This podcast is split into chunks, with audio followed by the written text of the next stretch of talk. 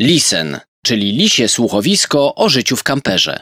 Cześć, tu Zosia. i Kuba. Jesteśmy Foxes in Eden, inaczej Lisy w Edenie. To jest audycja Listen, czyli lisie słuchowisko o życiu w kamperze. Zapraszamy na odcinek 39 pod tytułem Szwedzkie skojarzenia.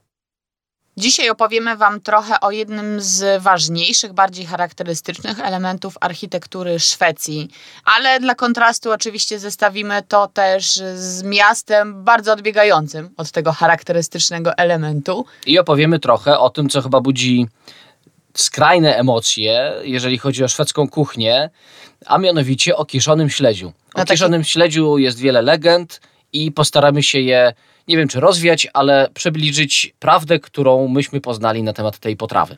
Zaczynamy od czerwieni faluńskiej i no nie będzie to sprośna opowieść. Jeżeli ktoś tak myśli, to proszę wyłączyć radio, jeżeli na to czekał. Albo włączyć później dużo. Może są programy tam po 22 na temat faluńskich rzeczy. Faluńskiej czerwieni. E, Czymże właściwie ta czerwień faluńska jest i czemu kojarzy nam się ze Szwecją? Pewnie dlatego, że od razu, jak tylko przekroczymy granicę szwedzką, widzimy budynki czerwone, e, niczym krew, e, mocno czerwone, nawet ciemniejsze, chyba że taka Ciemniejsze, e, takie- chora krew. Takie wiśniowe bardziej, y, powiedziałbym, może. No tutaj nie będziemy się No sprzeczać. to już jest rozmowy o kolorach. Ja jestem kobietą, ale też na kolorach aż tak bardzo się nie znam, A ja jak jestem typowa mężczyzną kobieta. i się nawet powiedziałbym na- nieźle znam na kolorach. Tutaj Więc chyba się wymieniamy. Tak, ja mam bardziej taki e, męski pierwiastek. Bardziej niż ja? Bardziej niż. Bardziej faluński masz pierwiastek w sobie niż ja. No dobrze, wróćmy do czerwieni, o której mówimy. E, większość budynków e, w Szwecji. W ogóle w Skandynawii jest drewniana. Mi się to bardzo podoba. Bardzo urokliwie to wygląda. Pewnie też dlatego, że no, bardzo dużo lasów tam jest, drzew w ogóle. Domy są budowane w większości taką techniką, technologią szkieletową. No i to jest szybkie i przede wszystkim lekkie, łatwe. Nie wiem, czy przyjemne? Pewnie też, jak przynajmniej jak nie jest zimno. Te budynki, te domostwa w większości przypadków są dość do siebie podobne i to wcale nie jest źle. Mi się to podoba ze względu na to, że krajobraz staje się wtedy bardziej taki ujednolicony. Jest wrażenie takiej spójności. Te domy są fajnie wkomponowane w przestrzeń, właśnie w naturalną przestrzeń. I na przykład mi osobiście tego brakuje w Polsce ponieważ w Polsce budynki są często takie jednorodzinne domy, takie zwykłe y, domy, często są budowane na zasadzie takiego efektu. Ludzie chcą pokazać no, różne rzeczy, zwykle wiąże się to z pieniędzmi. Ja osobiście uważam, że nie trzeba się na każdym kroku wyróżniać, bo fajnie jest też czasem po prostu współpracować. No ale to jest taki komentarz na boku. No właśnie, Szwedzi na przykład nie określają się społecznie, jeżeli patrzymy na ich dom. Na pewno nie chcą zwrócić na to uwagi. E, A dlaczego te budynki, domy są najczęściej czerwone? Bo nie tylko domy, też e, takie budynki gospodarcze, kościoły i wszelkie inne możliwe elementy, na przykład skrzynka na listy albo na przykład domek dla ptaków. No, nawet czasami takie skrzynki na listę mają zielony dach. Jak ktoś nie wie, co to jest zielony dach, to jest taki dach, na którym rośnie zwykle trawa, jakieś takie tam porosty. I też te domy y, w ogóle mają często zielone dachy. Jest to bardzo malownicze i jeszcze bardziej powoduje, że to wszystko jakoś tak współgra z otoczeniem. Czerwień faluńska to tak naprawdę pigment, trochę taki efekt uboczny wydobywania miedzi w mieście Falun, około 200 km oddalonego od Sztokholmu. I historia malowania domów na czerwono sięga aż XVII wieku.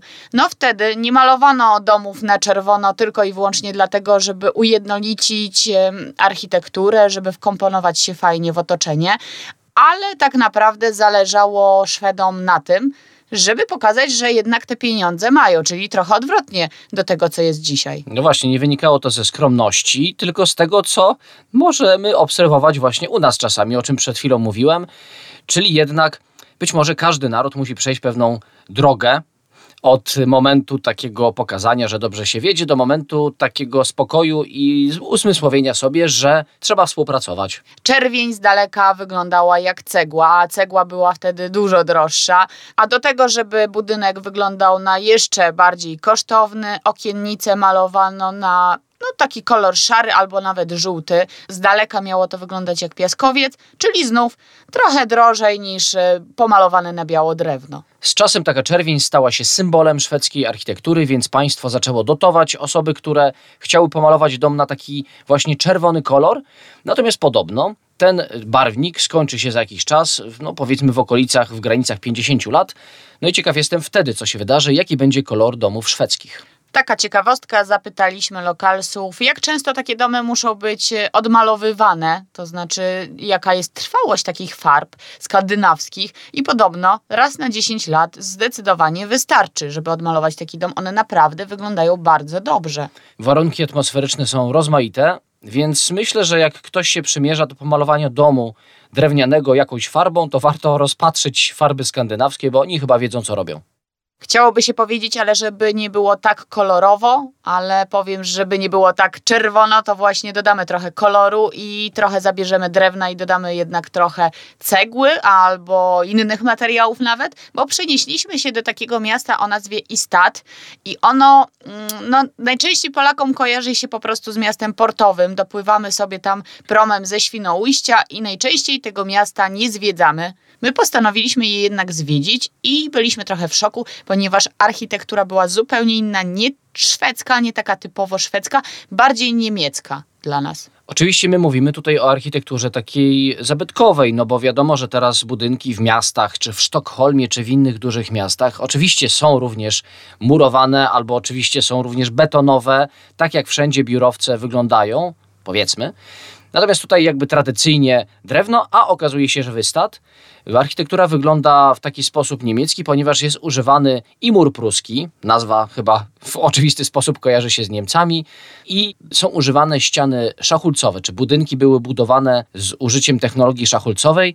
Obydwa sposoby konstruowania ścian opierają się na konstrukcji szkieletowej drewnianej, czyli trochę podobnie jak teraz te współczesne nawet domy jednorodzinne. Natomiast pomiędzy tymi drewnianymi belkami w technologii szachulcowej używało się do wypełnienia gliny, słomy albo trzciny, natomiast w murze pruskim jest to cegła, czyli coś bardziej trwałego i to też często w Polsce, na przykład na zachodzie, można obserwować właśnie na budynkach. Jeżeli nikt na przestrzeni lat nie postanowił otynkować cegły, to łatwo rozróżnić te budynki, bo cegła jest cegłą, a szachulec jest zwykle właśnie taki tynkowany, aczkolwiek Czasem zdarza się, że cegła też jest tynkowana, no i wtedy już nie do końca wiadomo, czy to jest mur pruski, czy ściana szachulcowa.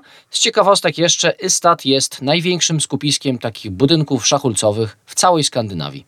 Jeżeli postanowicie się zatrzymać w tym mieście, to ja bym polecała zostać aż do wieczora, ponieważ wtedy z kościoła mariackiego, gotyckiego kościoła, wybrzmiewa hejnał. Każdego dnia, co 15 minut, od godziny 21.15 aż do pierwszej w nocy, taki hejnał wybrzmiewa. A po co właściwie to jest, skąd się wzięła taka tradycja? Ano po to, że strażnik ogłasza, że miasto jest bezpieczne, że nie ma żadnego pożaru, że nikt nikogo nie okrada, że możemy sobie spać spać spokojnie. No chociaż ciekawe, musimy się budzić co 15 minut, żeby wiedzieć, że musimy, możemy spać spokojnie. No właśnie dziwne to jest troszkę. W większości przypadków raczej strażnik czuwa i daje znać, jak coś się dzieje, no bo wtedy rzeczywiście trzeba działać. Ale ja myślę sobie, że no nie wiem, no może w jakiś czas temu, jak naprawdę niebezpieczeństwa czyhały na ludzi, to jakoś mimo wszystko to ich uspokajało. No a z drugiej strony, jak codziennie takie coś się słyszy, to ja mam wrażenie, żebym się tak przyzwyczaił, żebym spał. Może zrobimy taki test. Ja co 15 minut w nocy będę cię budziła, mówiła, że jest wszystko dobrze, nikt nas nie napada, kamper jest bezpieczny i taki test będzie trwał na przykład dwa tygodnie i powiesz mi, czy już jesteś przyzwyczajony. Uważam, że to się skończy rozdrażnieniem i problemami w związku, a nie spokojem. No nie wiem, nie wiem, ale co na przykład jak taki człowiek y, to go koi na przykład taki hejnał i on sobie śpi tak, o gra hejnał, jestem spokojny, jakby nie zagrał, to wtedy wtedy się budzi y, przerażony? Ja nie do końca wiem jak... No jeżeli się przyzwyczaił już do takiego hałasu, bo można to tak nazwać, to pewnie też by nie zauważył, że takiego dźwięku nagle nie ma. No to ja nie wiem. To wygląda, że to nie działa. Ale to trzeba by się spytać już mieszkańców. No z jakiegoś powodu jest taka tradycja, z jakiegoś powodu tak to było rozwiązane. Widocznie miało sens. Tak czy inaczej, jeżeli nawet do samego wieczora czekać nie możecie, polecamy bardzo zobaczenie tego miasta, pochodzenie sobie wąskimi uliczkami. Nie trzeba poświęcić na to dużo czasu, bo miasto nie jest duże. A na przykład w oczekiwaniu na prom, albo jak już z tego promu zjedziecie, to myślę, że takie dwie godzinki na, na, na takie zobaczenie miasta wystarczą. Teraz przechodzimy do deseru dzisiejszej audycji. Specjalnie używam tego słowa, bo jest zupełnie nieadekwatne do tego, o czym będziemy opowiadać. Mianowicie będziemy opowiadać o kiszonym śledziu. Ale z kiszonych, a może bardziej skwaszonych min aż tak bardzo nie mieliśmy, jak na przykład niektórzy, którzy taką puszkę z kiszonym śledziem otwierali. No podeszliśmy do tego chyba bardziej realnie, życiowo. Nie robiliśmy z tego aż tak wielkiej aferki jak na YouTubie. Lubimy nowe smaki, jakkolwiek e, egzotyczne by one nie były. I oczywiście mówimy tutaj o potrawie, która nazywa się surströmming. To jest śledź w puszce, kiszony śledź, który jest znany z tego, że bardzo śmierdzi. No i wiele osób robi z tego właśnie taką szopkę troszkę, jak go otwiera. A to nie do końca tak, przynajmniej u nas wygląda. Tradycyjny element szwedzkiej kuchni aż od XVI wieku. Proces fermentacji takiej ryby trwa co najmniej 6 miesięcy i żeby taka ryba nie zgniła, a się skisiła, no trzeba dać naprawdę dużo soli i przez to ta ryba ma specyficzny zapach po tym, jak ją otworzymy i smak. E, jak zobaczycie, że puszka jest e, wypukła, to nie przeraźcie się. Tak ma być, tak powinno być. Ta ryba ciągle żyje, chciałoby się powiedzieć. Nie żyje, ale fermentuje, bąbelkuje. Przecież kiszonki są znane też w Polsce. Jemy kiszone ogórki, kiszoną kapustę. No tym razem jest to po prostu kiszone mięso. No i dobrze, no chyba trzeba przejść do degustacji. To znaczy opowiemy Wam, jak się to powinno spożywać i jak nam to smakowało, czy nam smakowało i czy potem się czuliśmy dobrze. Kiszonego śledzia oczywiście nabyliśmy w Szwecji, ale otworzyliśmy go dopiero w Norwegii. Jak byliśmy gdzieś na jednym z piękniejszych postojów, fajną panoramę mieliśmy całkiem. I co jest ważne przy otwarciu takiej puszki, ano to, żeby taką puszkę otworzyć w wodzie. Nalać do miski sporą ilość wody, tak żeby taką puszkę można było zamoczyć i powoli ją otwierać, żeby ta wymiana gazów nie odbyła się na świeżym powietrzu. Nawet jeżeli nie zrobimy tego w wodzie, choć ta woda jest najlepsza, bo to najbardziej tłumi, można powiedzieć, ten zapach, no to trzeba to zrobić na zewnątrz. Na pewno nie róbcie tego w domu, bo ten zapach się rozejdzie po tym domu i podobno może przez długi czas być wyczuwalny. Tak słyszeliśmy, no my nie spróbowaliśmy tego otworzyć w kamperze, nie spróbowaliśmy właśnie na świeżym powietrzu. No na 7 metrach kwadratowych to na pewno byłby wyczuwalny ten zapach. No nie przepuścili nas pewnie by przez inną żadną granicę. Już byśmy nie, nie mielibyśmy znajomych w drodze. Może my byśmy już przestali jeździć tym samochodem. No w każdym razie myśmy otworzyli to w takim, no takiej dużej misce, czy w garnku chyba z wodą. I przyznam, że zaskakująco mało nas to dotknęło. Tak, nic nie czuliśmy. Na początku w ogóle nic, później no jakiś zapach jednak e, poczuliśmy, ale to w ogóle nie był zapach, który odrzucał. E, myślę, że dużo gorsze zapachy nieraz się czuje. Ja wtedy powiedziałem, że czasami, jeżeli ktoś jest, y, jeździ kamperem, jeżeli ktoś ma toaletę turystyczną, to czasami taka toaleta po paru dniach, no muszę przyznać, że gorzej się sprawuje, jeżeli chodzi o zapach, niż taki śledź kiszony. Później nawet go wąchaliśmy bezpośrednio po tym pierwszym momencie, kiedy on już tak jakby trochę wywietrzał. Dla mnie to był taki zapach kiszonych ogórków ze śledziem, ale no taki trochę starawy, ale to nie było nic takiego potwornego. Nie no, umówmy się, to też nie jest tak, że to pięknie pachniało i że od razu poleciała nam ślinka i mieliśmy ochotę zjeść całą puszkę naraz. Aż tak dobrze nie było, ale nie było też aż tak źle, jak reklamują właśnie tego kiszonego śledzia. No więc y, postawiliśmy sobie już tego śledzia bezpiecznie na stole po tym otwarciu. Odeszliśmy, to też śmieszne, bo myśmy odeszli chyba z 20 metrów od tego samochodu, a tak naprawdę no, to nie była eksplozja, więc można było odejść i te 3 metry, no ale dobrze. Wróciliśmy do stołu, postawiliśmy śledzia, zaczęliśmy patrzeć na tę konsystencję. Zaobserwowaliśmy, że w ogóle jeszcze takie bąbelki gazów się wydobywają spod tej ryby, więc on cały czas tam fermentuje, cały czas pracuje to wszystko. No śledź sam w sobie był taki hmm, jakby to powiedzieć, taki lekko rozpadający się już. To nie było takie coś zwartego, to nie był nawet taki śledź w occie, jak jemy, tylko taka, taka maziowata była ta ryba. No sól jednak tutaj ro, robiła swoje, czas też robił swoje. Mm, My wcześniej oczywiście zapoznaliśmy się z tym, jak tradycyjnie takiego śledzia jeść się powinno i nie, nie powinno się od razu wyjmować z puszki takiego śledzia i go konsumować i to jeszcze w całości. Po pierwsze trzeba go trochę obrać z ości, trzeba go filetować. Po drugie, żeby trochę zneutralizować jego smak, trzeba dodać kilka dodatków. Równolegle powinniśmy przygotować taką siekaną cebulę, powinniśmy ugotować ziemniaki, można je pokroić na talarki, na jakieś mniejsze cząstki i powinniśmy także mieć creme fraiche, czyli taką kwaśnawą śmietanę. i masło i do tego jeszcze nawet chlebek. Rekomendowany jest taki szwedzki chlebek, cienki dość, żeby właśnie on też nie zaburzał e, tutaj Tego wybornego. wybornego śledzia, tak, żeby też nie był takim najważniejszym elementem smakowym. I jak to przygotowujemy? Chleb smarujemy masłem, na to kładziemy właśnie posiekaną cebulę, ziemniaki w talarki, no i na to kładziemy już śledź. No takie cząstki śledzia. Tutaj każdy pewnie sobie powinien sam dobrać ilość tego śledzia, spróbować jak to smakuje. Natomiast no, zakładając, że nie próbowaliśmy go wcześniej, no to zacznijmy od małych y, cząstek śledzia i to wszystko smarujemy taką warstwą tej śmietany. Podobno dobrze jest też tradycyjnie do tego się napić wódki, ale też niektórzy piją mleko. Napić dzieci. czy zapić wódką?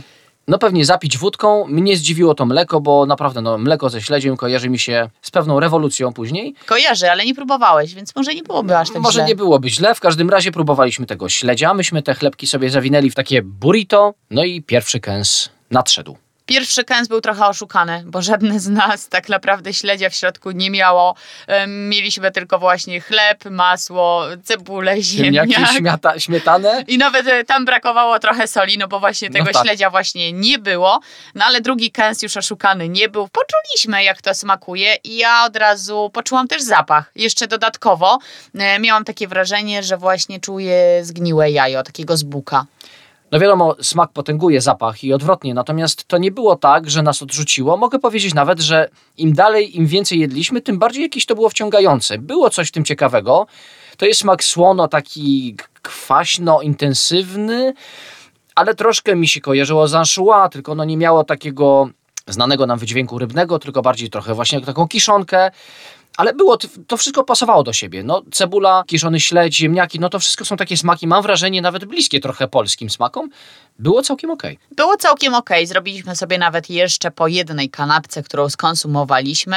Nie zjedliśmy śledzia samego. Nie wiem, czy można powiedzieć, że się nie odważyliśmy, bo tak po prostu tradycyjnie się nie je. Dlatego podeszliśmy do tego śledzia w taki, a nie inny sposób. Ale do Polski zabraliśmy jeszcze jedną puszkę śledzia dla naszej rodziny i mamy zamiar z nimi e, spróbować tego śledzia, ponieważ chcemy ich trochę nauczyć, jak go się je tradycyjnie, dobrze i porządnie, tak żeby smakował, a nie odrzucał. Ale może wtedy też jakiś mały kawałek tak na surowo Tak, spróbujemy. mi się wydaje, że to jest moment, kiedy y, spróbujemy go w końcu bez niczego. Sauté. Sauté.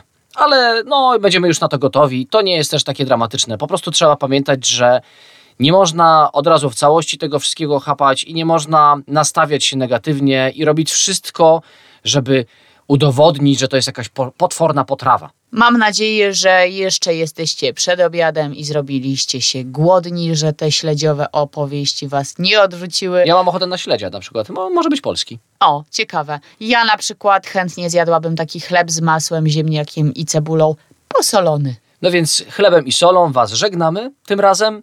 Dzięki, że byliście z nami dzisiaj, że posłuchaliście trochę tych smacznych, mamy nadzieję, mimo wszystko opowieści i do usłyszenia za tydzień. Do usłyszenia. Cześć, cześć. Cześć.